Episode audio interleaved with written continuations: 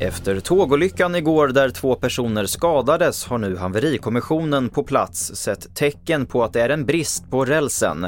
Tre av fyra vagnar lämnade spåret och två personer skadades lindrigt och ett 70-tal personer evakuerades. Imorgon fortsätter rättegången i hovrätten mot iranien Hamid Nouri som Stockholms tingsrätt dömde till livstidsfängelse för grovt folkrättsbrott och mord i Iran 1988. Kalla fakta kan nu avslöja att en svensk polis blivit utsatt för ett misstänkt rekryteringsförsök av Irans ambassad. Vi hör kriminalinspektör Omid Farande. Han sa någonting i stil med att det kan vara bra för dig att ha Eh, kontakt med den iranska ambassadören i Sverige och det kan vara bra för mig att ha kontaktuppgifterna till en svensk polis. Han ville kolla om jag var villig att ha någon sorts samarbete. Eh, något sätt att rekrytera mig eller i alla fall känna om det var möjligt eller inte.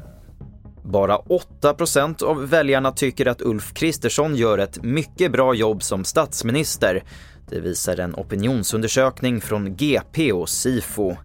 Det är knappt hälften av dem som röstade på partiet i riksdagsvalet. 28% tycker att hans insats är ganska bra.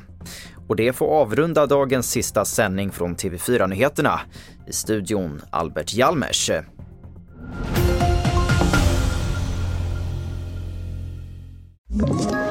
Ett poddtips från Podplay. I fallen jag aldrig glömmer djupdyker Hasse Aro i arbetet bakom några av Sveriges mest uppseendeväckande brottsutredningar. Går vi in med hemlig telefonavlyssning och, och då upplever vi att vi får en total förändring av hans beteende. Vad är det som händer nu? Vem är det som läcker?